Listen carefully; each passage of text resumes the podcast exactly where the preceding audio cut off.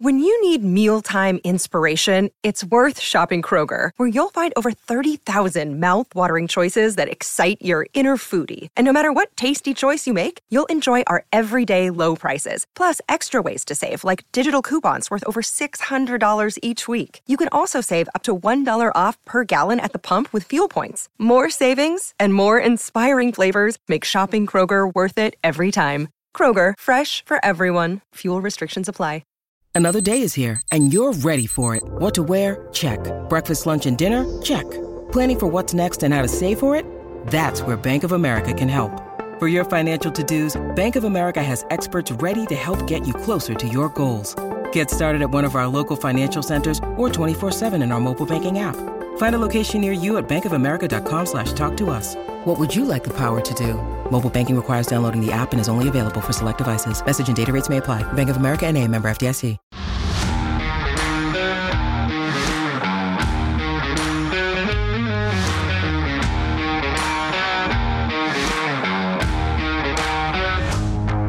Welcome into CHGO Bears in what might What? be the most What's terrifying day What's happening? in CHGO sports history. Oh, no. Because I'm driving the Why ship. is he on the left side? I am your captain now. Uh-oh. Oh That's right. Greg Braggs Jr., Nicholas Moreano back in studio, and our guy Glynn Morgan from NBC Sports Chicago joining us here once again. Had him here over the summer and wanted to bring in some quality football minds to the conversation now that we shipped Mark Carman off to Puerto Rico. I just got back from Puerto Rico. Oh, really? Really? Yeah. Really? You didn't happen to fly uh, Spirit Airlines, did you? No, God, no. Okay. American Airlines. Yeah, because Mark took Spirit, which was a decision. I hope that um, He got we'll there. see him Yeah. back. Now, if Spirit's some you know point. considering sponsoring here, you know we got nothing but great things to say. But it was a decision for Mark, and we hope he travels safely. Adam's also on vacation, so that means the meatball is somehow going to run the ship. But we're going to talk about some things. You know, we're here in the bye week, so you know we're looking ahead to Sunday of some things that you know have draft implications, but you know, there's a lot of different things going on here with the franchise and, and looking ahead, the fan base constantly looking towards the off season. Mm, and last night, you know, we have a few things we want to talk about off the top, but Dianna Russini brought up a report where she was talking about teams are already having conversations about Jim Harbaugh. And I did want to start there because you guys know I'm Harbaugh obsessed. and just to even get a little tea leave of someone speculating that the Bears have already had conversations about Jim Harbaugh intrigue me. Yeah, I'll say this. I think that for the Bears, they need to keep their options open. Sure. And when you're Matt Eberflus, who's won seven games in so far two years of playing or being the head coach of the Bears, you look at what what you can possibly have if you have a, a guy like Jim Harbaugh who's won really everywhere he's gone, right? True. So I, I it doesn't surprise me, but I wonder why why now like this report comes Well, out. and if the report is true, Yeah. the thing that stands out to me then is if the because the quote was like they've already talked about possibly bringing him in. Well, then that confirms to me that Kevin Warren and Jim Harbaugh don't have a tumultuous relationship. And I 'Cause- don't. I believe that they probably still do. Okay, see, because that's what wouldn't make sense to me. Why even talk about him as an option if Kevin Warren and him don't have a hmm. good relationship? Well, tumultuous might be a little heavy-handed, but uh, definitely bristling. And Jim being, and I don't mean this disparagingly, but he's a little quirky. You know, Yeah. Yeah. unique, eccentric, however you want to put it. And Jim may also Carm's quirky, Jim's a nut job. I'll I'll go heavy handed with it. and, and if I'm Harbaugh, you know, I don't have to leave Michigan. I might want to go somewhere where I have more control since you've gotten used to that type of control being a head coach in college. A lot of those guys tend to be a little, you know, control freakish in a way. Uh, and on top of that, granted, we can see as fans all the reasons why he would want to be here. You know, oh, absolutely, yeah. played here, he's Midwest guy, all those kind of things. But Jim has said outwardly, and I think even uh, David Kaplan once said it, how much he loves Justin Herbert.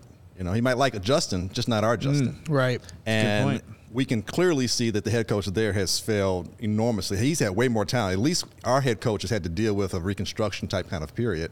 over there in Los Angeles with the Chargers, I mean, they blew a playoff game last year. I mean, he probably should have mm-hmm. lost his job off of that. Yeah. And you come to this season with higher expectations.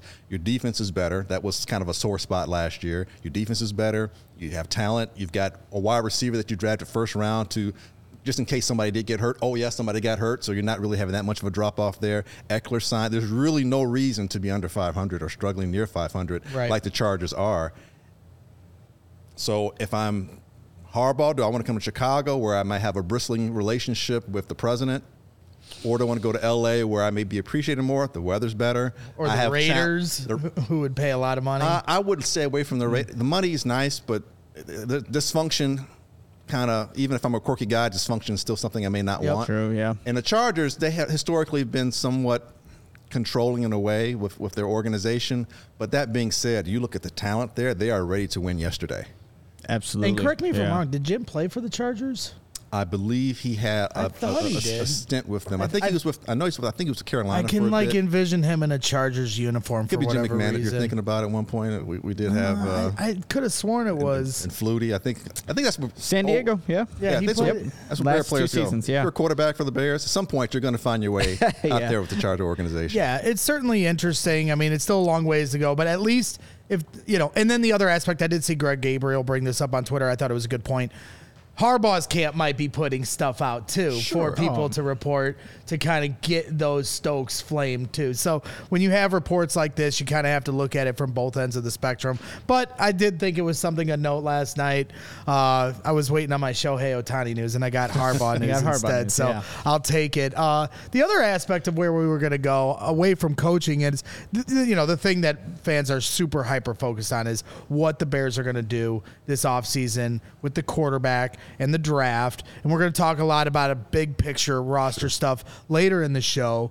But Dane Brugler, you know, who everybody, it's like he's kind of become the holy Bible of, of the draft yes. and his beast. And, his, you know, everybody kind of follows his lead when it comes to uh, player evaluation uh, for the athletic. He put out his his first mock draft. Okay. And he's got some interesting things there in the top ten. And I know Nick, you you certainly some of it piqued your interest. And obviously, with the Bears having right now two top 5 picks, you know the the Bears are in a good position to upgrade their roster. Yeah, yeah, and so I mean, just to kind of rip the band-aid off, uh, we'll just. T- I mean, the first the Bears picks. He has he has one. The Bears obviously getting the number one overall pick and selecting Caleb Williams, obviously USC's quarterback, and then number four he has the Bears taking Joe Alt, the offensive tackle out of Notre Dame, and obviously there's a there's a lot of things we got to consider here. I still am looking at these last five games and I'm evaluating Justin Fields to see exactly mm-hmm. what you you know. One can can he be the future of your franchise still?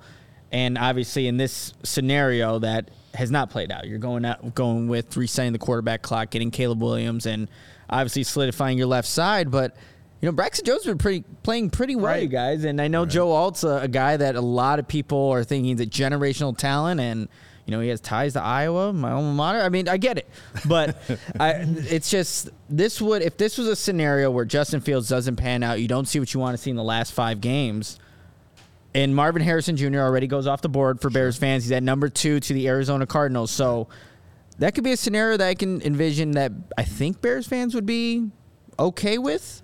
With what he's mocking right now. See, I'd go the other way. I mean, I think the fan base is mostly split right now, Glynn. I don't know how much you're feeling the pulse of Bears Twitter, and Bears Twitter is a microcosm of what all of Bears fans are. I know people on. Mm-hmm. On Bears Twitter, including myself, sometimes forget there's a much larger picture of Bears fans that Yeah. don't even know the conversations that are being had on that cesspool of an app. But at the same time, it is how sometimes we gauge the interest. And I'd mm-hmm. actually push back on you because, like, a lot of fans, I think, think best case scenario is not using that pick on a quarterback and Oh, not absolutely. using the other pick on a left tackle and filling other holes of need, you know, and, and getting luxury picks in Marvin Harrison Jr., maybe getting a luxury pick in Brock Mm. Bowers, potentially as a tight end out of Georgia to pair with Cole Kmet. I mean, where do you stand on, like, uh, you know, what you see here with the mock draft coming out and, and what you think the fans would prefer? Well, part of what I do over at NBC Sports Chicago, I'm our draft analyst. Right. so I put a weekly one out, and I tell you, doing one weekly is is difficult, especially when you start at the beginning of the year because it changes so dynamically, you know. And it's such a mercurial thing when you do a mock draft week to week because it, it depends upon how well the players, college collegiately, are doing, mm-hmm. what the teams are doing in terms of professionally, what the coaching staff is doing, what coaches are left, Yeah. what general managers are left, injuries. Um, all these things are dynamic. And then players who you really have been following all year that have maybe had some sustainability, but then they're the guys who, as the year progresses, they come out of nowhere almost. You know, you can look at Travon Walker. He was like someone who wasn't even like top 20, you know, top 32, top 40. Right. And then all of a sudden he became number one pick overall. So all that to say, to answer your question, uh, in doing a mock draft, I actually had a couple of weeks back. I did have Caleb Williams going number one to the Bears, not because, and this other thing too. When you do a mock draft, you have to remove yourself from it. Yeah, You know, absolutely. especially if you're doing one without trades yet. That's the other thing we have to factor in. You Yeah. know, and not just the Bears trades, but other teams and trades they're going to make. All Yep. these dynamics are going to make it so Free different. agency. Free agency. It's going to make it so Yep. much different from what we see now to where it eventually will matriculate towards. But that being said, I could see Caleb Williams being here if that was the choice. If you're just sticking with you're just sticking with the choices, I see Caleb Williams being taken by the Bears. And at, for a while, there was uh, Olu uh, Fashanu for Yeah. Penn State. Yep. Right. But after watching him play, I, I saw him get pushed around a little bit and not dominate. The athleticism's there, but the stoutness that you might want at left tackle, it's like I just see a little bit better Braxton. So Alt's a little more stout. He's a little more you know, rugged in terms of holding against power rushes. He has length enough to be able to sustain when the pe- yeah, speed rushers are coming. So I see Alt being there. And then Notre Dame's really good pedigree when it comes Yeah. to offensive linemen. Yep. And you've got local ties as well. So I can see Alt being here. And to your point, I can see the fans being okay. I, all right, I can live with that. That being said, you've got to get more bang for your buck. You've got to use that first pick. And if, you- if well, if the first pick is if you're going to go quarterback, I understand. But honestly, best case scenario, you trade that first pick because you're going to mm-hmm. get a boatload for it, and you build around Justin. If you don't feel good about Justin after these five games, you still have another top five pick. Marvin Harrison, it's just not going to happen, folks. It's probably not going to happen. He's going to be gone by two, like you said. But hey, Rome Odunze from Washington is really, really Yes, yeah, good. he's- I mean, really, really good. And here in the Midwest, you know, we don't always pay attention to the Pac-12 or the West Coast. This year we did a little bit more so mm-hmm. because it's such a dynamic, you know, send-off for, for a conference that's going bye-bye. But there are some really good receivers in this deep receiver draft. You look at Malik Nabers down at, Yep. at LSU. Again, if you're falling further in the draft in terms of using that pick, whether it's the first pick to, to trade down or your second pick, which is the Bears pick to trade down, there are still wide receivers, and you don't need a number one right now. Yeah, just you, have DJ. Robin. You have DJ Moore right now. You have so. DJ Moore. You need a really strong Robin. Not like little Robin, not his son, but Dick Grayson, who's like an adult. Okay, yeah, I like that. you need Yeah. that guy. Uh, you need Nightwing. All right. Yep. And you, there's a lot of Nightwings in this draft. There's someone you could get, and this is going way. He'll, he'll probably fall, I think, to the mid second round. Oh, I love it. Xavier Legette from South Carolina, and you're talking about a guy that's a mix between AJ Brown and Deebo Samuels. I like that. And Deebo Samuels came from where? Same school, South Carolina. You look, you look at what Legette's doing. No one's seeing it because South Carolina sucks. and They don't know what's going on down mm-hmm. there. Really good wide receiver. All right. So Marvin Harrison, yes, I would love to have Marvin Harrison. But so much is dependent upon, and everyone keeps saying Justin. What Justin does. Justin, Justin, Justin. Even when I came on your show the first time, everyone's talking about what Justin's going to do this year. And I recall, I, think, I believe I said, and I've, I've said it several times before, this season was not just about Justin to me as much as it was about the coaching staff. Yep. Mm-hmm. And the coaching staff has been wanting. Okay, we've lost a defensive coordinator through HR. We've lost a running backs coach because of HR. That's like an offensive lineman. You don't want to hear their name. You know, you mm-hmm. hear them calls because something went wrong. Okay, Yeah. so your running back coach, they're talking about him, something probably went wrong. So it calls into question: Can Eberflus? What's his decision making? How is he able to assess not just athletically the players, but his own people and his own staff? Mm-hmm. So that's a question. Getsy, don't get me started. We don't have enough time. Right. I have super issues, and not just because of Monday. I've been having issues for a substantial amount of time. But the problem becomes, even if Justin does well, and I'll say this: I believe Justin.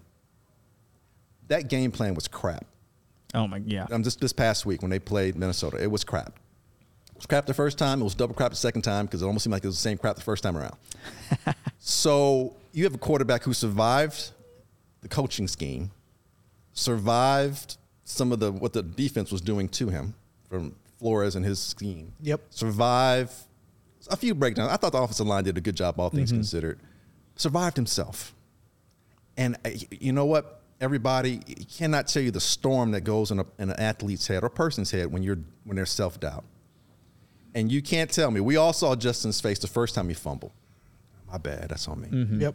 The second time he fumbled, I was like, man, don't cry on national TV. Yeah. Please, please don't cry. You saw it in his face. He knows what's on the line. Well, not just that. It's I'm letting my teammates down, Yep. myself down. There, all those things you could crumble, and to mm. see that he did not crumble, that he came through, he survived his coaches, survived himself, and the team won in spite of all these things. And when you look back collectively at what he's done since he's been here, ask yourself what other person in his situation, especially the quarterbacks taking his draft class, what other individual would have been able to not just survive, but there have been times when Justin has thrived. Last year, he was carrying that team from time to time. Yep. Carrying that team. Okay. That, that's not it's not no small it's no small task. Okay. This year, I think he's been handcuffed. He said it. Coaching. He didn't want to say it. Right. But he said it. And you could tell it hurt saying it because he, because he, he doesn't want to disparage anyone. There have been plenty of times he could throw his teammates under the ground. Un, not not below, under. I mean, way under, like Australia under. Right. Hasn't done it. Okay. He's accountable. There's leadership. He's got that dog mentality. Mm-hmm. He's athletically a marvel. He is a winner. Yeah, people, he's a winner. Oh, his record here. Uh, Shady McCoy, don't get me started on him. Oh, from jeez, SS, yeah. Yeah. FS1. Yeah, no, no. And that whole clown group there. And I said it, and I'll say it again. But don't talk about his record as much because that's more than that, not just him. That's a team thing, though. That's why, like, I'm seeing in the comments already, like, he's 7, 26, whatever it may be. Like, is that all on Justin? Is that all on Justin that the, the Bears have only won seven games? And I think the record, when you talk about Matt Eberflus and Justin Fields, it's a bit disingenuous. Last year, they ripped the team down to the studs. They were actively in a in a Yes. full rebuild Yes. and trying to tank to end the year. At least the last handful of games. I mean, they competed, but then those final two games, they they were tanking. And so, to me, especially from my standpoint, as somebody who was vehemently rooting against the Bears last year to win games after Justin got hurt, I'm not going to then then throw that in their faces that they didn't win those games when I wanted them to lose those games. Now this year, I think it's fair to to put everything on their shoulders and as far as what you're assessing, including the wins for the coaching and for the quarterback. Whether you think it's fair or not, to me, it's it's it's inbounds to have that part of discussion because they were supposed to be competitive this year. They should be six and six right now, I agree. and they'd be the mm-hmm. seventh seed in the playoffs. And Adam Hoge and Mark Carman like, raise your expectations. Of course, we all want them to win a Super Bowl, but they they should have had more improvement to this point with the amount of additions they've made to the roster than they have. And they're two the, the two wins that stare you in the face. You can talk about all the other games: Green Bay, Tampa Bay, and Kansas other City, and yeah, Minnesota. Well, Kansas City, I can understand losing, but Green Bay, Tampa Bay, Minnesota, winnable games. But I'll throw those to the side. The Denver and Detroit games are inexcusable. Mm-hmm. And had you just won those like you should have, 99% chance of winning in the fourth quarter and you lose it, you'd be the seventh seed in the playoffs. And I think the rhetoric from most fans would be different and the perception would be different. Yeah, we want better, but at the same time, just steady improvement was all we were asking Mm-hmm. for, and we haven't gotten it to this point. well, are- I'm sorry, go ahead. Uh, I, I just, I mean, the the coaching too has just been so inconsistent this season that when you look at some, again, look at Detroit, how, I mean, that game the, the Bears dominated, they dominated for 56 minutes, and then you get to this almost conservative, take the ball out of Justin Fields' hands, even though he put you in the position that you were in. So it's like those are also external factors that I feel like a lot of people just don't even put into the conversation when you when you're just talking about Justin Fields. Like his coaches need to put him in these positions, and sometimes they they just don't. And I don't know if that's just not. I don't think it's honestly that they don't trust him. It's just that's on them to prove to you know the organization to the fan base that they can execute when you know their time is called. Let Yeah. me ask you a question, and both you guys. Again, coaching staff putting position to win, and we keep focusing on Justin. He is not the only person on the team.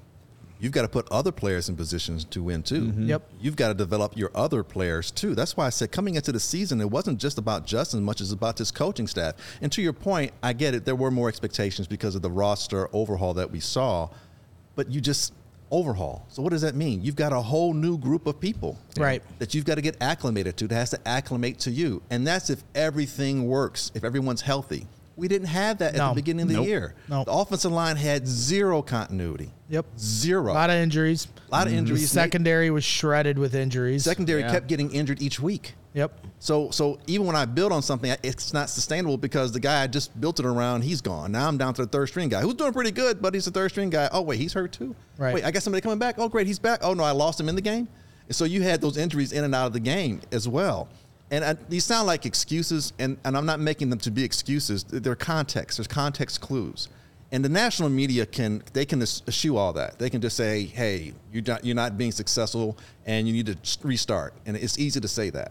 Yeah. Uh, No, it's much more layered than that. And we here in Chicago, I think it's lazy reporting when people don't put in the context clues. I think it's lazy analysis if you don't factor in all these things because Yep. these things do make a difference and they make a difference going forward because guess who has to factor all those things in? Ryan Poles. Mm-hmm. Exactly. Yep.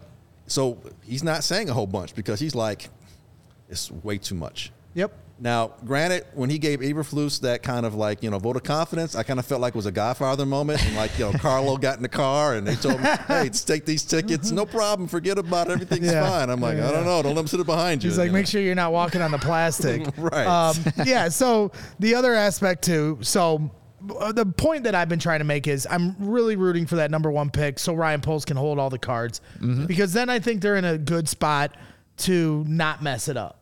Uh, you're either trading back and getting a lot of picks, which worked out great for the Bears this year. Sure. Yeah, they could have had C.J. Stroud, but they got Darnell Wright, DJ Moore, a future first round pick, a future second round pick. I'll take that. As much as it's like revisionist history, wow, we, maybe we should have drafted CJ Stroud. I'm not there. This year, I think it's the same thing. You have the number one pick, potentially a trade back, which would be an even bigger haul than you got last year. It's only standing to help your organization. You can get Marvin Harrison Jr. as a luxury luxury pick. I certainly won't complain about that if they, they go up to the podium and announce that. Or you take Caleb Williams and you're now putting all your chips in on a, a draft prospect that has intrigue. Is it going to work out? We won't know won't until know. he gets here, but it, it still will be intriguing. That to me is the the biggest risk of them all because is he going to be great or not? You'd need that to happen if you're going to make that decision, but that at least Ryan Poles has that dis- decision is disparity. The one thing that stood out to me with this Dane Brugler top 10 was that Jayden Daniels, and I'm interested to hear uh, from you, Glynn, on this. He's got Jayden Daniels jumping into the top 10. You say somebody surprises every year. He's got the Tampa Bay Buccaneers taking him at seven. Right now, the Bears are picking at four. But we don't really know where they're going to sit in the draft because we don't know how many games. I could see them losing the rest of their games. I could see them winning three of five to end the year. I, I honestly have no idea with this team week to week, especially when Justin is playing because you just never know. never know. And Yeah. so I like that he's got a quarterback like this jumping in there because I'm always in the trade back, uh, you know, market. I'm always looking at adding more future draft equity. I love that approach to building your franchise. Yes. Do you buy Jayden Daniels jumping into the top ten? And and if that's the case, like that opens up more opportunities for teams that are hungry to trade up QB, to yep. come to that Bears spot. I buy it in the sense of that's how the NFL is. I buy it in the sense Mm-hmm. of why not, and quarterbacks tend to sin. I buy it in the Anthony s- Richardson. Definitely. I buy it in the sense that he, unlike Anthony Richardson, has a lot more games he's played underneath his belt. True. Okay. Yeah. I like it because, in some degree, you know, um, uh, remind me of the coach. I'm sorry, LSU, Notre Dame. head coach. BK, Brian Brian Kelly. Kelly. Kelly, thank you. Uh, Kelly has done a serviceable, if not good job, in players coming through his program and doing well in the pros. And LSU is a factory like most other SEC schools. I buy that he is a legitimate dual threat. So I, I get it. I get the, the up, Intrigue, yeah. Right. Do I want him? No, I don't think he's any better than Justin. Right. No, I think he's he's a lot. He's not. He's not Bryce Young in terms of he's, you know, smallish of frame or what have you, but he's very slight. He's mm-hmm. kind of like Randall Cunningham when Randall Cunningham came out of UNLV. Mm-hmm. He, he kind of has that type of. But can he punt? I don't think he can punt. Good, good point, Lawrence. I don't think he can punt like Lawrence, but I don't know. We'll find out. But I, I think he has that type of ability. So yeah, I, I buy it, and I buy that it helps the Bears out in terms of you know being able to trade back and teams moving up, and it gives you more ability to get more because people become excited about what they may need. Now, for any of your mock drafts you've done up to this point, has any of them had the Bears drafting Drake Maye? Because we always talk about Caleb Williams. No, Drake always seems to fall right between two and four with the ones that I've done. Mm. Uh, at one point, I had him going to the Giants.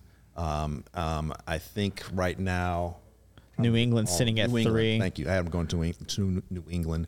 I did have Brock Bowers jumping. I think my recent mock draft, I've got us taking Caleb Williams, which I don't want us to do, but I understand it's not about me. It's about you know what the draft and yeah, what may what happen. Poles will do. Right, and I've got Brock Bowers going at uh, to the Bears. I, be, I believe I have Brock Bowers going. If not last week, this week. It's not this week, then last week. Because I like. I mean, I look outside of Marvin Harrison, Brock Bowers is probably the most impactful non-quarterback offensive weapon in the in this draft coming out. Yep. And I think he's better than Pitts. And I thought Kyle Pitts was really significant mm-hmm. coming out. Brock Bowers is I'm showing my age here, but he's a little Mark Bavaro in him in terms of that tenacity. But he is Nick has no idea what you're talking about. No one sorry. 1986 Giants. 89 on, or yeah, 19, I was going to say number 89 on the Giants. Right, Yeah. 1986 Giants. But he basically he can block. Okay, he's got that you know nastiness to block. He has the speed to stretch the seams. He's run after the catch is phenomenal. He's a strong runner after the catch. He's a dynamic player. He's a chess piece. You can utilize him wherever you want. Yep. 12 personnel You with pair- Cole pair Kmet. with Cole, Yeah. exactly. It it would be phenomenal. And you can, like I said, enough receivers. You can get a receiver in the third round who can mm-hmm. be you know, Nightwing and come. And I saw the out. stat that said that Cole Kmet is the only receiver with over 60 catches without a A drop, drop. this year. So shout out to our guy Cole Kmet. We did have a super chat uh, here regarding Caleb Williams. Then we'll take a break. Um, SPR five dollars super chat. Caleb Williams' floor might be what Justin is now as a quarterback. So it's really a 23 million dollar Justin plus M uh, Marvin Harrison Jr.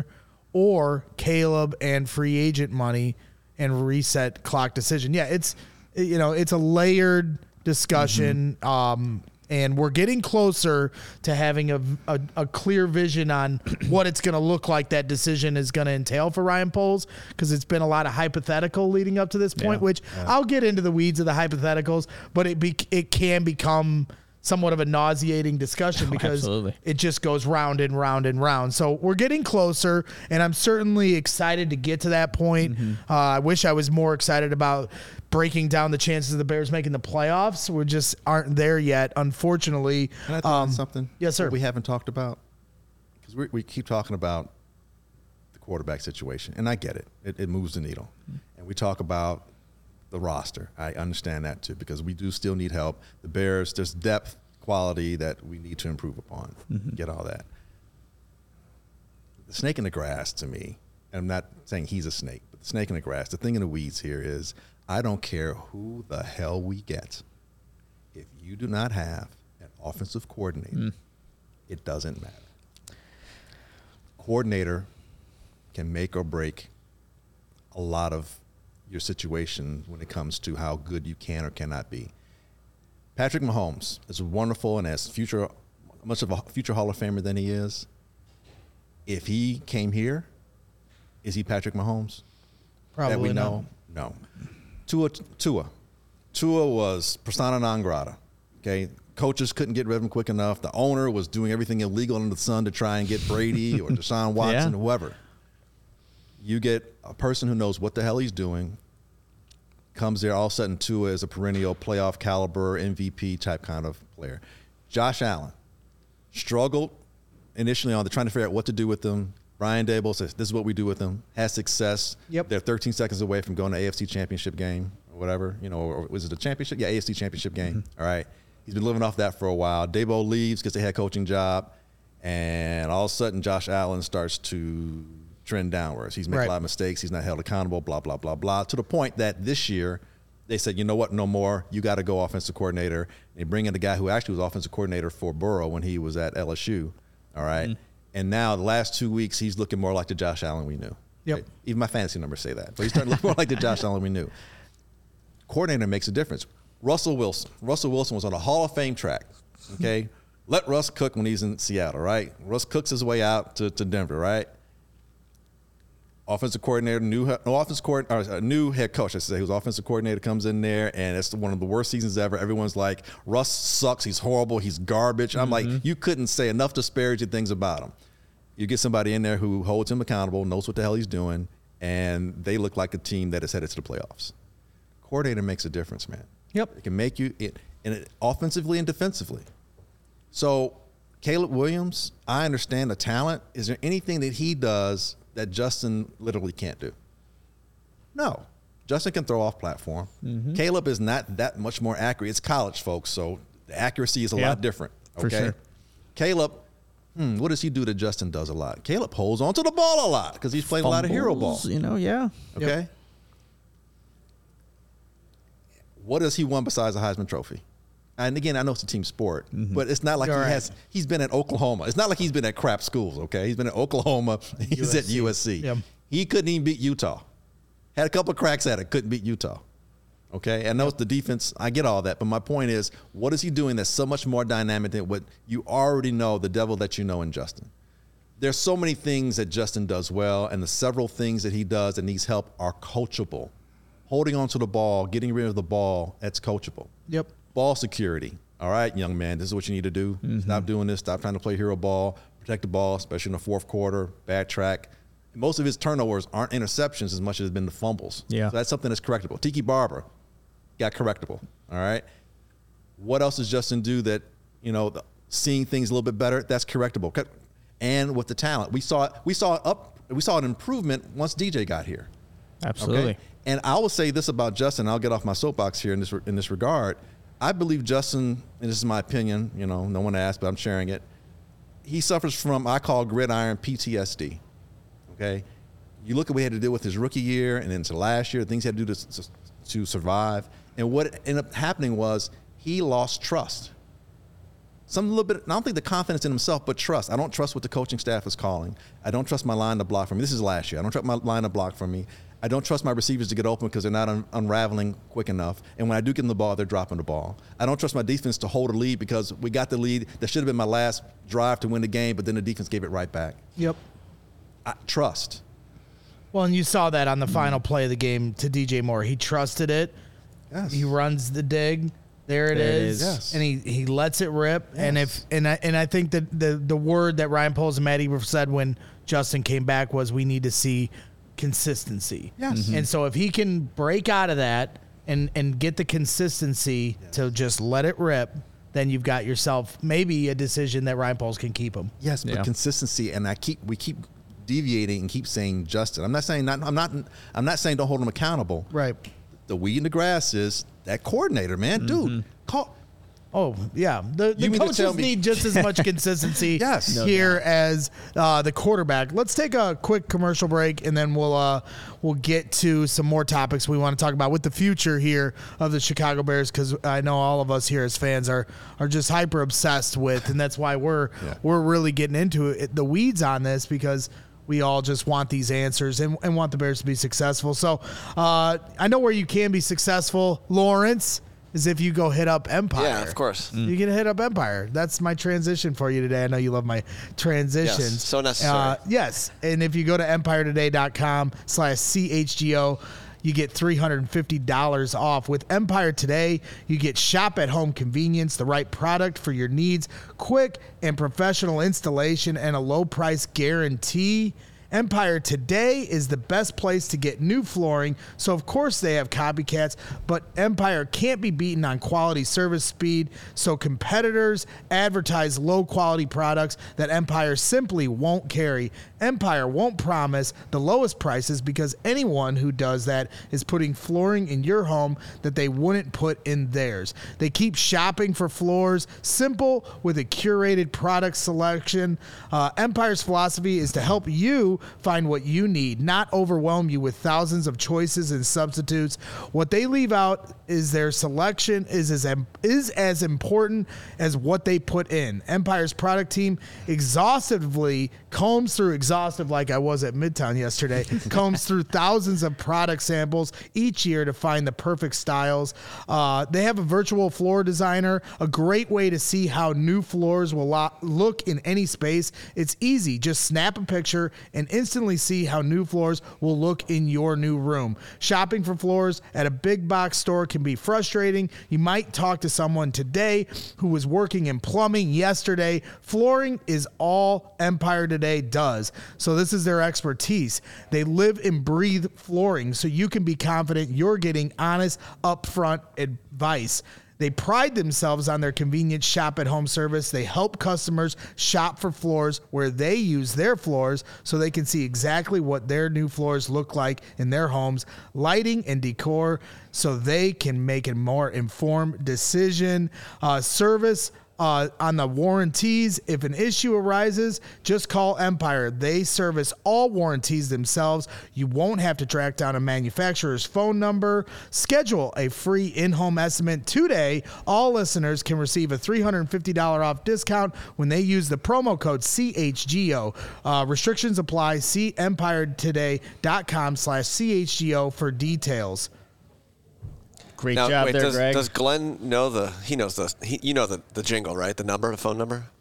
I- I'm old enough. Yeah. Yeah, five eight eight. Five eight eight Two- two three hundred. Empire. Today. Okay, next. Great job, you guys. Great job. I have to tell everybody about Varsity Coolers. This thing is awesome. If you need the perfect bag for game day, well, Varsity Coolers will have you set game day and beyond with the best portable cooler and weekend duffel bag around. Look at this unique design, you guys. You have the team colors on the exterior here, the bottom. Oh, look at that. There's an awesome map there. You have banner landmarks, the lining food scene. I mean, I was telling Greg actually when I got in studio that I'm actually going to take this bag when I Kids leave don't even here. remember with the map. Kids don't even remember when that's how we used to figure out how to get around places. We didn't have GPS. We had to Yeah. look at maps like Yeah. this. Yeah, that's Nick. how we found our way awful. to Yeah, different Nick. places. Yeah, uh, that's why we have uh, Google. Nick don't remember those days. No, thank goodness. But uh, look, it He doubles didn't as have a the map cooler. in the back pouch of his car in the passenger seat. A little Yeah. book that tells you what hundred a block is. Yeah. Like, cost is eight hundred. These kids don't That's know. right. Yeah. But they know about varsity cooler. yeah, we're in the future now, and you get one of these in the future, and it doubles as a cooler, waterproof, and double insulated, and a truffle, uh, travel duffel fits in a golf cart or as a carry-on luggage. You would be the coolest person carrying one of these for your carry-on luggage. And it's a perfect Christmas, Hanukkah, holiday gift. Twenty-one teams are represented, and you obviously see your Bears are right here, so they're perfect for any football fan in your life. Built to show up in style to a party or repping around the town. And like how I would use it as a gym bag. You can wipe down the inside and look stylish at the gym. You can head over to varsitycoolers.us and use code CHGO at checkout for 10% off your order. That's right. Um, dig through a couple super chats here. Big Cram, 1999 super chat. In my honest opinion, once the Bears add more talent, Fields' play will naturally elevate to probably a top 10 to 15 range. Now you can win with now you can win with that, but the question is, do you believe that Caleb or Drake can be that or better? And that's certainly the question that Ryan Poles is going to have to ask himself. He also throws in a 9.99 super chat. Also, it may not seem like much, but what from what it seems like the locker room will be shattered if they move on from Justin.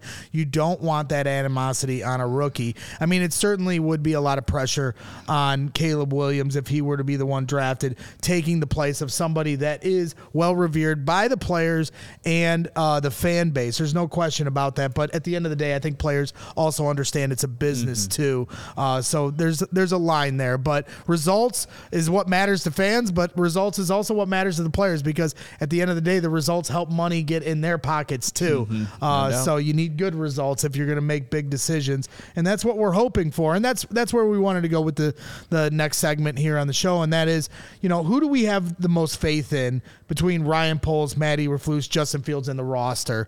You know, it's a bit of a layered discussion, so I'll let you guys take it wherever you will, and I'll start with you, Nick.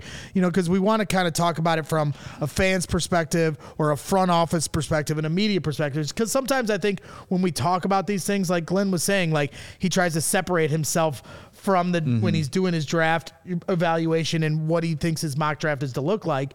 And so sometimes it's hard to separate what we think Ryan Poles would do, what we would do, and what the media thinks they're going to do. So I, I'll let you kind of take where you want to go with it. But essentially, like, who do you have the most faith in, or which way you want to look at it from a perspective standpoint? Let's take it from the fans' perspective to start off here. I can already put Matt Eberflus at the bottom of that one. Let's let's be completely honest. He's won seven games so far, and out of the you know the list that we gave there with Justin Fields, the roster, Ryan Poles, and him, he would probably be the guy that you have the least faith in right now. Um, then it gets really interesting for me because I think, like you were mentioning earlier, Greg, this roster is it's got a lot more talent than it did a, a, year ago, and it's just I don't think it's being maximized to its capabilities, and that's why we we see the four and eight record. So I can make an argument for all Ryan Poles, Justin Fields, and the roster really to be that top spot. For me, I still like I said earlier, I want to see what Justin Fields can do in these final five games because I think that he is not a finished product at 24 years old. There's no way he is. And to if you were to keep him and put that talent around him, trade that number one overall pick, I think you're going to see the results that are ultimately going to lead to more wins, which fans are, are wanting. If, if we're looking at it from a political, you know, reference, if we're talking about approval rating, to me, I think Ryan Poles' approval rating is higher than because they all have Yeah. warts. We can dig through the flaws of the coaching staff or Justin Fields or the roster, but it, and, and even Ryan Poles has made his bad decisions with Chase Claypool and and uh, Velus Jones are probably yeah yeah. So I tend to brush those aside because I like where he's put us in a money standpoint with free agency. Back to back years they're gonna have big money. I like where he's setting us up for the future with the way he's traded back. I totally signed off on that. I don't play revisionist history when it comes to CJ Stroud. So I would say, and I don't know how you feel about this, Glynn. I feel like Ryan Poles' approval rating is higher than the other ones from a fan's perspective. Yeah, I would mm-hmm. agree. From a fan's perspective, right now, Montez Sweat is what bumped it. Yeah, out. Also that helped. too. That Yeah. helped make up for the last year's trade deadline. Right, right. Because before then it was like, ugh. Because even remember when Montez, when we acquired him, it was like, oh, here we go again. Right, He's right. lost another second Trading, round yeah. pick. Blah blah blah. Let's give it a moment. Give it a beat. Let's see what happens. Well, and he took some heat with the Jaylon Johnson stuff at the trade deadline. Right. But now Jaylon's had some drop pick sixes, and so now fans are like, oh, well, maybe Poles is is doing it correct as far as the negotiation dance with even Jaylon. Yeah, no doubt. And, and again, there's still leverage that the Bears have and that Poles has when it come when it came to Jaylon Johnson, when it comes to Jaylon Johnson. So I think fans, astute fans, are aware of that as well. They're still a franchise tag, you know. And then mm-hmm. Johnson's like, okay, yes, you're good, but you're not Jalen Ramsey. You know, you're not in that stratosphere at this point. You, nothing's shown that you're there yet.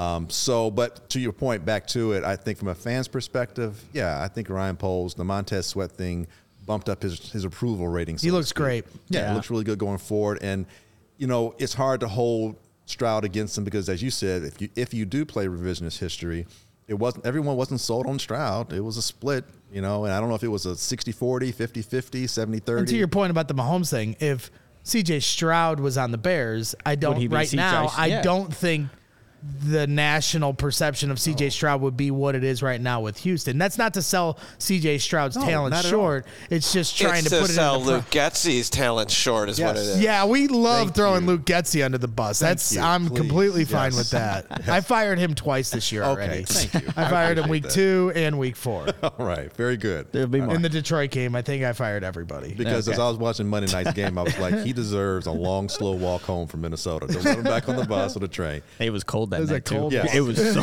so Very cold. cold. Um, I, I would say from a media person's perspective, and then, you know, let's say that we're kind of doing that to, on, on, on this platform, so to speak. Um, who would I put my, my faith in? I, it's It's a it's a tough it's one. a tough one. I Still Matt Eberflus at the bottom. yes, still not Even with the defensive turnaround, because Well, I've been head- impressed with it. As a As a head head coach. coach, Yeah. no. As a defensive coordinator, I think he's proven he's one of the top five probably in the league. You know, arguably top five, easily top ten. You know, defensive coordinators tend to become grizzled. They stay around a lot longer. Offensive coordinators, once you're old as an offensive coordinator, somehow you don't really see those guys resurfacing as often. Mm-hmm. You know, it seems to be a young man's game when it comes to offensive Yeah. coordinating. Defensive coordinators can be grizzled, you know, and look Look at Vic Fangio. Vic you know. Fangio. I mean, Todd Bowles has been around for a mm-hmm. while. I love Brian Flores is going to be here for like the next 20 years. I don't know if he'll ever get in the head coaching job, but he'll be a defensive coordinator.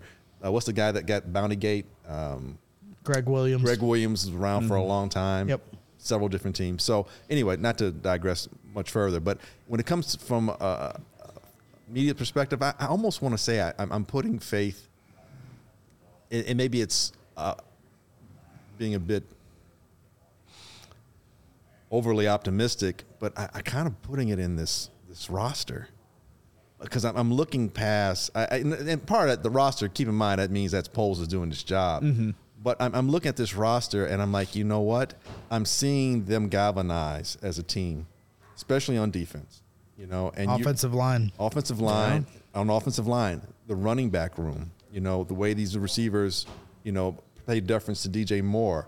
Uh, Cole Kmet coming to his own, being one of the guys you have here all the time, you becoming a personality. And I'm looking at this roster and how you said earlier, and that the one super chat fan had mentioned how much of an effect Justin has on the team, but the support that he gets. And you look at, you know, Justin Bagent, that that whole dynamic there. When Bagent was playing, Justin was right there, and Bagent was like, "Hey, I couldn't have done this without Justin." Mm-hmm. Yep. You know, and you saw when that game-winning drive, you saw The fans tried to create Create- division. The yeah. media Right. created division. Mark Carman created division, but But not the but team. Not the Justin team. and Tyson weren't doing Right. that. So, so I, as, as a media person, I'm really seeing this team become a team, Mm-hmm. and and that means something. So that means that sometimes a team can win despite the coaching staff. Yep. A team can win despite what a GM may be trying to influence. You know, are we trying to influence losses? Coach, we saw that last year with the reason why we had the first pick. Mm-hmm. You know, what what did Houston do? They won that game that they weren't supposed to win. You know, that was a team thing saying, you know what, screw that. No, no, defiantly, we're gonna. This is who we are. Don't tell. You know, it's kind of like that movie, um, Major League. You know, Okay, where yeah, the yeah. team won despite Right, you know, right. the, the organization. So as a media person, I'm looking at this team develop, and I'm like, you know what? I have faith going forward in this team. I, I'm really do because these guys are playing for one another. It's not just lip service. Mm-hmm. Okay, and you're seeing it enact and be acted out on, on the field. So as a Yep. media person, I actually lean. It's, it's you know a little bit over Poles, but I, as a media person, I would put faith in this roster. Well, when you talk about Major League, I always go to the quote with the Bears this year that's like, all right, guys, we won one game. And if we win two games, that's called a winning streak. It has happened before. And all the players are like, yes, we can do this. That's what I'm hoping for here uh, against Detroit at home after the bye week. But when you talk about the team starting to come together and the roster, the belief in the roster, you see the improvement from Gervon Dexter here lately. Even Zacch Pickens has had some flashes. Uh, Montez Sweat obviously filling in nicely with this team. Terrell I liked, Smith? yeah, I like, yeah, yeah. Terrell Smith coming in place Tyrique Stevenson. Tyreek Stevenson, you know, had the drop pick six, the, ne- uh, the drop pick the next week. He owns that. The next week he gets the interception. Jaylon Johnson's all over the field on Monday night. The offensive line's coming together. TJ Well, Edwards is balling out. Right. Yes. he's Right. your best linebacker, and Tremaine that's- Edmunds got paid. So that's my point is we do got to give the coaches credit here, Mm-hmm. Nick, in regards to these players starting to improve too, right? so I don't know how this season's going to end, but if they continue on this trajectory, they let's say they win ah, man, it's like somewhere between two, Two and three. out of the 5 Yeah. or 3 out of the 5. And then they end the season with what? 7 or 8 wins? What are they at right now? They have, Four. They have 4. so you're saying six or So seven six wins, or seven wins. which is, is, that double a- the wins is, they had last year. is Double? that Yeah. enough? When you also consider the meltdowns against Denver and Detroit, Mm-hmm. which you could look from an optimistic side and go, well, you could do the Wannstedt thing. I love Wani. I'll I'll respect Wani, but but if we had just won those two games, you know. So do you have any semblance of faith in the coaching staff for the shown improvements of the roster and then finishing the season on a strong note? Well, I think it would be telling from you know it's not how you start, how you finish the season. And especially with how it was going and you know just a roller coaster direction. But I really need to see what they do offensively. Like defensively, I really am am Right. pleased with what Matt Eberflus is doing, how they're utilizing some of the young talent. You saw in the game against Minnesota, they had Kyler Gordon, Jaquan Brisker blitz off the edge. I'm like, that's what you need to be doing with this young talent there. So I, I I think it really comes down to Greg. You do end up six or seven wins. How is the offense really looking in those six in, in those wins, those losses? You still have uh, some divisional opponents with Green Bay and obviously Detroit still left. So it's really going to all depend on that for me. Like, is the offense showing steady improvement that you can feel confident going with this group moving forward? Because defensively, they just need to honestly keep doing what they're doing. Because they're creating turnovers, they're getting, they're starting to get after the quarterback a little bit more.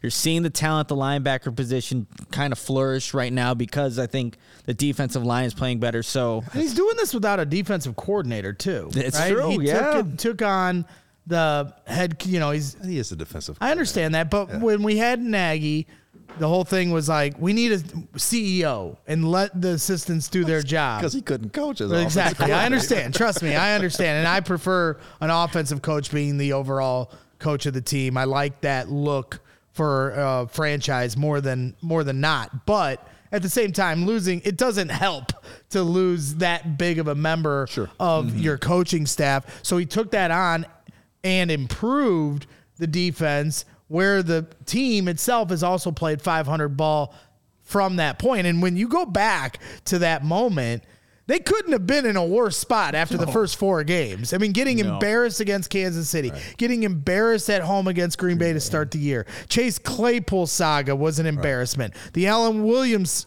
Williams situation, bizarre and embarrassing the way Matt Eberflus and and the, the the team handled it through the media. There's a lot of, and then after all of that, they blow a 28 to three lead to Denver to top it all off, which is happens. exactly when I fired everyone into the sun.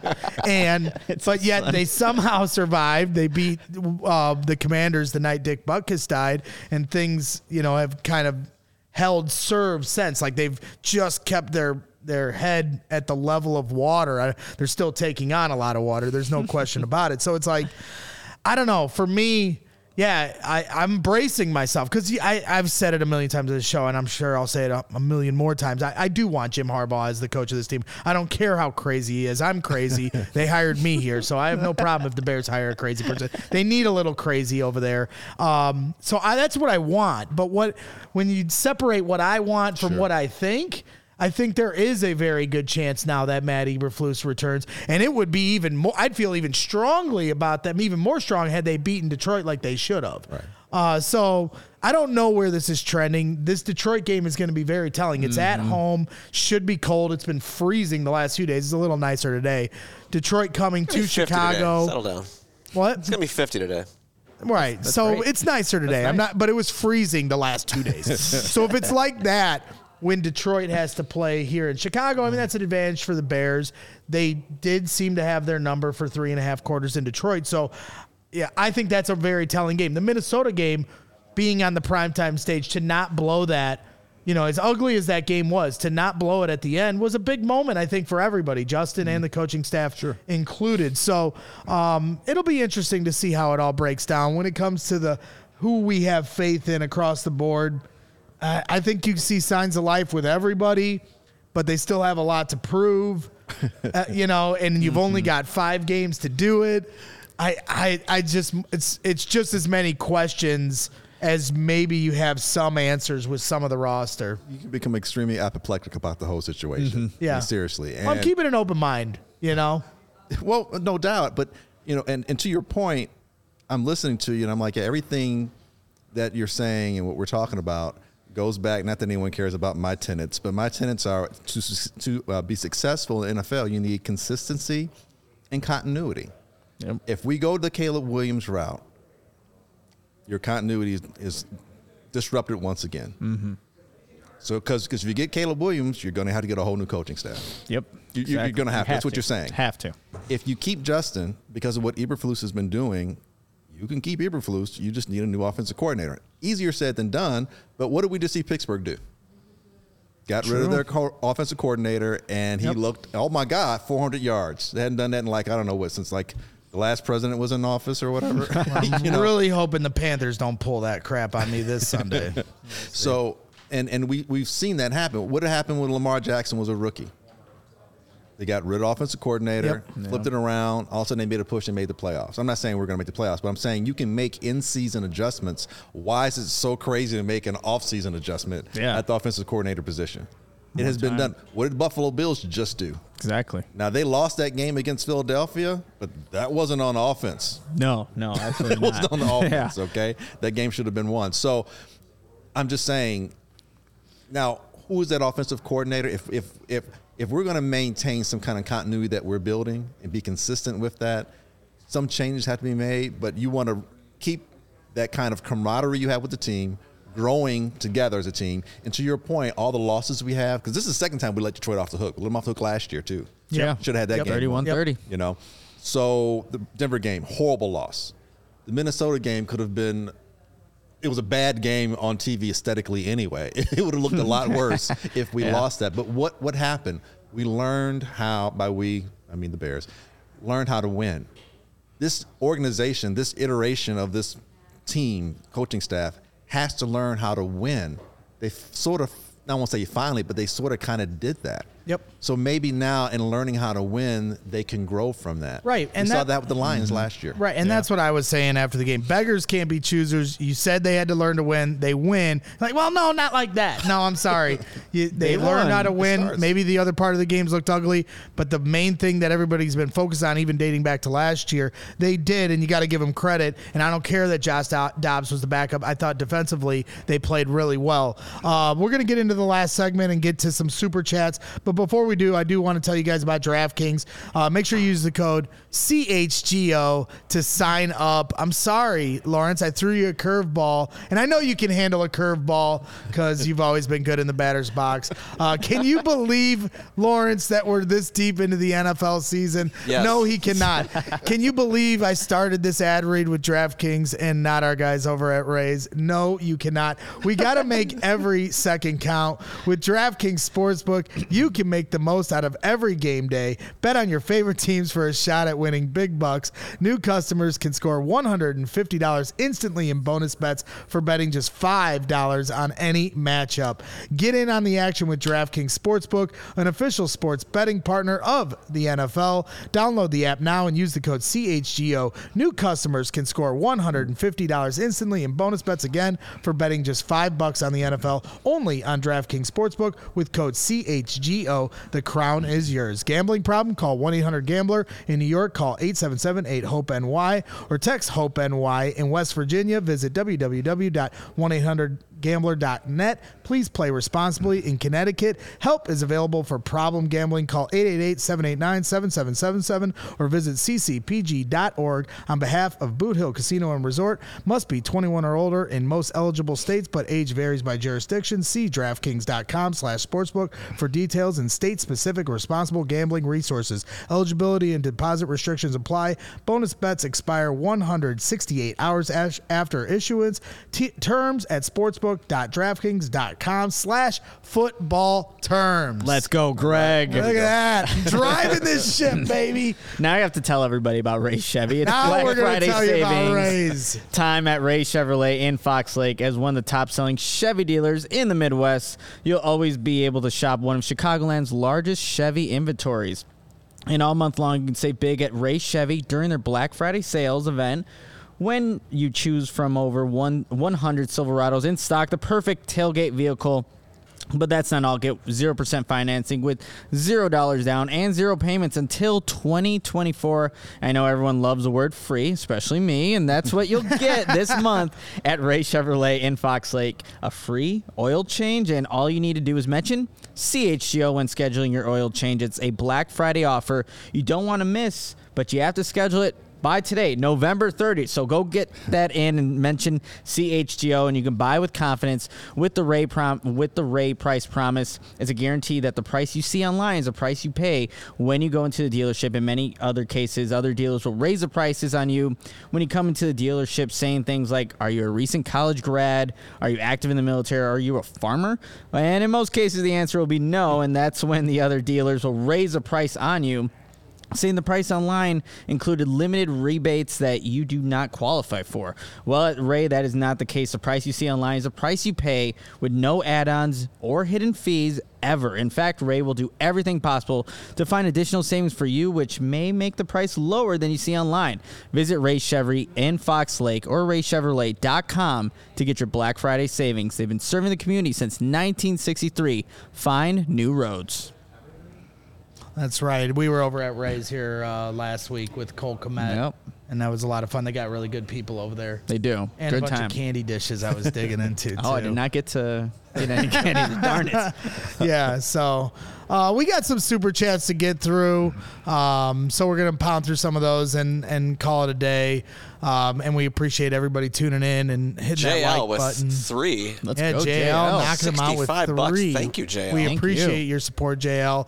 Uh, and he says twenty-five dollars super chat. If my restaurant got a Michelin chef, but only asked him to cook grilled cheese sandwiches Yes, when chef. employees were upset, I would wonder why we weren't maximizing what we had and who was making those decisions. And then he bounces that off with another twenty-five dollars super chat. JF1 had a coach who was trying to save his job and didn't want to play him, and a man who was hired because he handled handed A Rod his Ayazuka Ayahuasca. Ayahuasca, I call it Ayazuka, being led by a defensive coach that can't CEO a team. He's the recipient of dysfunction.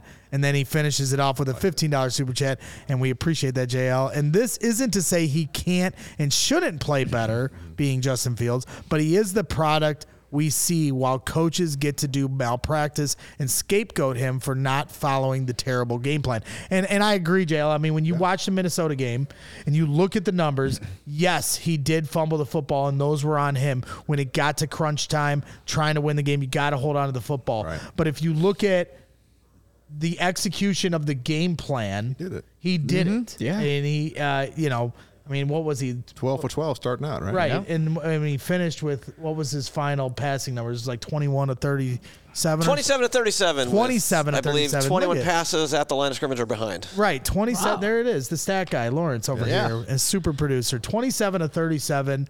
You know, and 217 yards. multiple times where it was multiple screens in a row, never attacking the middle of the Right. field where you Except had for the final play. Right, and the Cole Kmet, the only good play Yeah. call that I liked Yeah. was the Fourth and 10. was the screen where they used Ch- Cole Kmet to chip and then he comes across the middle. I mean, they always say attack where the blitz is coming from, right? where and it's they empty. weren't doing that. It felt like so. I agree with JL's assessment there. Hey, Mike, what's a slant? Can someone tell me Oh what a yeah, slant that'd be is? great. I- and they were they used to run him in Green What's a Bay when slant? Getsy was there with Rodgers, but now. I I haven't really gotten a chance to watch any of the all 22 guys that break it down. You know, like uh, JT O'Sullivan, who's who's been in my mentions here, messing with me lately, and we appreciate JT. He comes in our chat sometimes too. Tim Jenkins does a great job. We've had him on the show. I haven't had an opportunity to watch anybody because I know there was a couple moments where one in particular where Justin hit. The check down to the right to Khalil Herbert and Cole Kmet did flash in the middle of the field and Right. was and was open. Was open, yeah. Uh, so I'm sure there were moments, but that's what Minnesota causes you to do. That you know it's coming, the blitz is coming at you quick. Right. You're likely trying to find that guy pre-snap. This is who I'm going to go to and get the ball out fast. Right. And it does take some mental fortitude to stay in there, know that you're going to take a lick, and get the ball out of your hands. But at the end of the day, Justin won the game. There was a couple times where he flushed out to the left. That caused the defense to collapse. He were, you know, threw the ball to Roschon to start the game, mm-hmm. and then on the final drive, he did a very similar play mm-hmm. to to keep the sticks moving, keep keep the chains moving. So, you know, there are things that Justin Fields can do to elevate your team that aren't a part of the game plan too. so, for sure. That's some of your best quarterbacks, some of your best players, whether it's quarterback or another position, but we're focusing on quarterback here.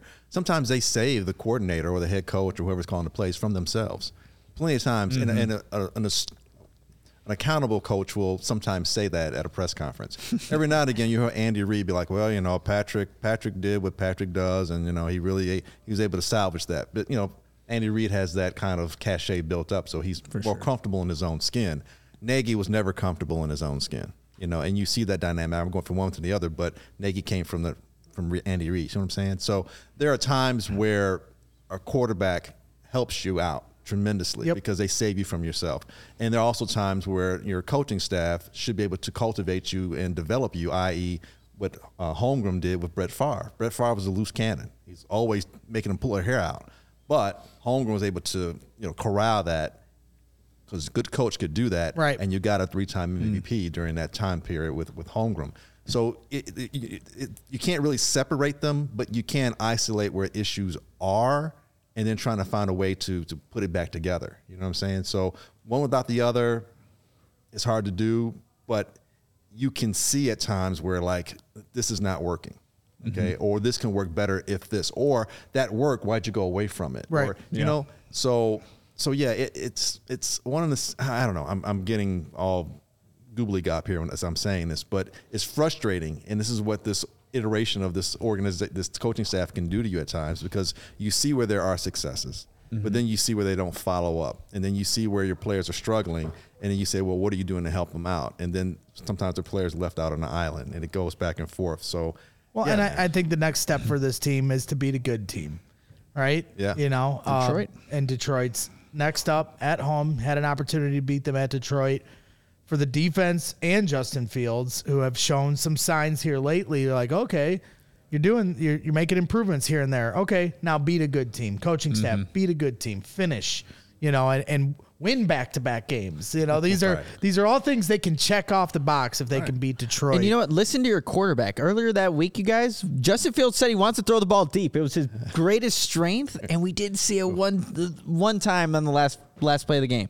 Right. You know, like that's the thing that he felt like he does best, and with how Minnesota plays, you can't obviously do that. But well, maybe if you, I mean, can maybe you, if you scheme it right, you can. But is there such a thing as a? Can you move a pocket in this league? you you should be able to. Did we not see that Well, ad nauseum when they played the, Saints? The, one mm-hmm. time they got in the red zone, and this was put on display a few times on Twitter. I know you were doing some breakdowns too, and so I'm sure you saw this in the film.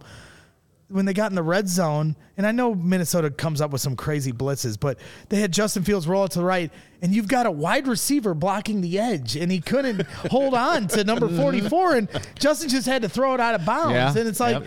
so that's scheme, right? Because, like, yeah, Justin couldn't complete the play, but like, when you're expecting a, a wide receiver to hold the edge for him, like you're not, you're setting the whole team up for failure. Uh, we got a few more super chats to get through. I'll let you take.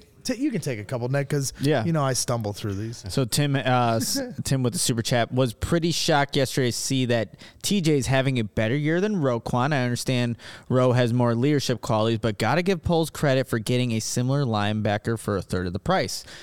They, I mean, what TJ's leading the league in tackles right now. He's playing some damn good football. Um, but so is Roquan. Let's not let's not slight him there. No, but no. he is, uh, you know, a lot cheaper than Roquan Smith is right now. Yeah. Uh, you you put that one play up, and a few people have highlighted it, Hoge included, where he w- goes from one side of the field, follows the motion all the way to the other side, and and to your point, had to navigate Yeah. through some guys too. It wasn't just like sideline to sideline and got the stop on third down. He had to weave through and make Get sure there. that you know his line was as straight as it could be. That's not easy as well. Yeah, and then he gets the interception next play. Uh, another super chat here from Chris Pagero. Has there ever been a head coach that was demoted to a coordinator? because if that is possible, then I would like to look into that. Not possible because the the mixing of ideals, maybe, but I would look into it if it's I'm, possible. I'm fairly certain it has happened before. I, I, I can't reference it off the top of my head, but I feel like it has happened. Mark Carman thinks that this is a very th- that that the flusy flus, as he calls him, would do this. I, He's don't. nice enough guy to go. yeah, there. he'd be like, yeah, say, okay, I "Coach." defer. Just get me him out of the building. I'm sorry. I, if, if you're going to get rid of him from like, there's no need to keep. You don't want he's- his awkwardness. He's in a the fine corner? defensive coordinator, but you could find someone else to do the same thing. You can. I mean, again, we talked about it earlier. Defensive Roster. coordinators, they seem to be easier to find per se. You know, the the the the, the dramatic drop off between a defensive coordinator as opposed to what an offensive coordinator does with the team is, is not the same. You know, Yeah. it's, it's, it's a lot lower. I don't know. I get nervous about that, man. I, when we lost Vic Fangio, there was a drop off, and I know injuries and stuff come into play, and and it's a complementary game. So when the offense fell apart with Nagy, the defense fell apart with them. But I did feel like there was a precipitous drop off from Vic Fangio, and I missed him when we didn't have him. So now that and this is what I mean. Like I said, I would have fired Matt Eberflus into the sun a long time ago. But now that they're starting to turn the corner, and I'm seeing the light at the end of the tunnel of a good defense, I am starting to soften on Matt Eberflus as a coach.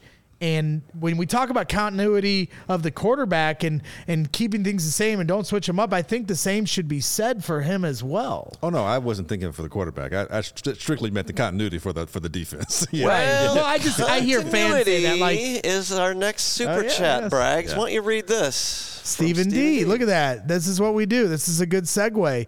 Stephen D. with uh, ten uh, five dollar super chat. Continuity for the sake of continuity is a terrible idea. Continuity is a reward for success. Yeah. I don't think it's a terrible idea, but I get his point. If you're doing it just Mm-hmm. to be doing it, that's with anything. If I'm just doing it just to be doing it, then that's not a good idea. Right. Emotions. Yeah. but no. also too, and I don't not to go at him, you know, in terms of No, go fighting at his him. point, but, but but you know, You just not, said what I said was a terrible idea, so go at him. to to ignore having what you've built and, constructing going forward would be just as as as uh, problematic. You know, it can be just as disastrous Yep. because here we've seen it where you know you can pick an organization where they keep making changes. Right now, look at Carolina. That owner there keeps changing things around. It's if you don't build any kind of continuity, at some point you have to draw a line in the sand and say, okay, and look at it objectively and say, and then critically, are we actually getting better? Have we gotten better? If so, then let's build on this, and that's building towards continuity. Mm-hmm. If that, if you ask those questions and you're seeing where there's fractures or fissures and there's nothing that is being built and you can't see any type of sustainability, then no, don't just keep it together mm-hmm. and wait for that to, to so, be so I think together. one good example of that that I can come back to on the Bears is Mike Martz. As far as something that initially looked like it was a train wreck. And then they started to build continuity. And at one point, they were cooking under Mike Martz. And I don't think that's hyperbole. If you, re- it's been a while. It's been about a decade mm-hmm. since this has occurred. But I mean, when it started, there was the infamous moment where Jay Cutler got sacked like 12 times in one game and he almost died. And and they called another seven step drop that the offensive line could not block. And Jay Cutler goes, "Tell Mike Martz, fuck you," over the over the, the the hot mic on Monday Night Football. Well, then a couple years later. They were cooking, and it was with Earl Bennett, Devin Hester, and Johnny Knox as the wide receivers. Mm-hmm. And but they had finally started to figure it out a little bit, and then Jay hurts his thumb, and that all kind of was the end of that. But that was one moment where I felt like they had started to come together as Lawrence gives me the death stare, which inevitably means it's almost time to go. Uh, it's like 10 minutes past time to go, but we have two more super chats, Well, so you keep know going. what? I- I- Is Cubs going to be in here? Is that what's going Yes, on here? as Ah! I've actually chatted you multiple times, I but didn't you read just the don't chat. listen. I'm not reading the chat. If you read, if you put it in our live chat, then I'd read it. Oh, that makes sense. SPR five dollars super chat. I don't understand giving Flus. If we get Shohei Ohtani, I'll end the show right now. I don't understand giving Flus credit for the D. It's loaded now with sweat minus a three technique. Poles built it. Do we really think it'd be worse with a different defensive coordinator? I don't know, but I just, you know, I, I think that Matt Eberflus certainly has things turning in the right direction. So I'm a little nervous because they they brought in these pieces for this defense. Maybe it's easy, maybe it's not to replace that. Big cram to end it. 499 super chat. These ad reads are longer than Fields holding on to the ball. and well, we got to pay the bills here, Big Cram. Uh, and I'm Nick's age, and I remember printing out maps for my dad when we traveled. So I don't know. You know, Nick probably just wasn't paying attention in the car when he was a young buck. Uh, maybe it. I don't know. I just don't think you guys are old enough for post uh, or pre GPS days. That's right. We got one more ad read, and I promise it will go quick because Nick reads them faster than I do. But we got to pay the bills here, people. Big Cram, you're welcome to pay as much as Goose Island, and then we'll have a Big Cram ad read. Yeah, no, I mean, you can definitely do that. And guys, as you know, uh, CHGO is supported by Goose Island Beer Company, Chicago's beer since 1988, and they have an all-time beer roster: Oktoberfest, Beer Hug, Family, 312 Wheat Ale, Full Pocket Pills, Everyday Beer. Uh, what the brewers are drinking, of course. And what's your favorite beer right now? Put it in the chat as we're about to close out this show. But you can grab an ultra fresh brewery exclusive beer at Goose Island's original brew house on Clybourn Avenue in Lincoln Park, or from their tap room on Fulton Street in Westtown. Goose Island Beer Company, Chicago's beer. That's right. Chicago's beer. CHGO is Chicago's place to check out all the great teams here in this city, including the Cubs, CHGO Cubs. Going to be live here in this very studio in five minutes. And Sarah and Lawrence have to put this whole set together before Yeah, that to show actually goes live. So we're going to call it a day. We appreciate everybody tuning in. Please hit the like button on your way out. Thank you, Glynn Morgan, coming from NBC Sports Chicago over here to uh, give us some football expertise. Nick Moreano in studio. We've been missing you Woof, here look at those shoes. in Feels season. great to be You're back. always Feet at- heat. yeah, it was nice to have you. Uh, but we'll save the pleasantries because Cubs is coming up. So make sure you tune in because we're going to get Shohei Ohtani while the show is live. Yes, I'm breaking that news. Uh, so I'm excited for that. So again, hit the like button, subscribe if you haven't already. Appreciate all your support. We'll see you tomorrow afternoon with Will DeWitt and the Friday uh, look ahead to Sunday. So I'm excited for that. All right, guys. I drove the ship. It almost crashed, but we did it. Thank you, Lawrence, for all the help. Sorry, welcome. Sarah, for holding you up. Love you guys. Bear down. Go down.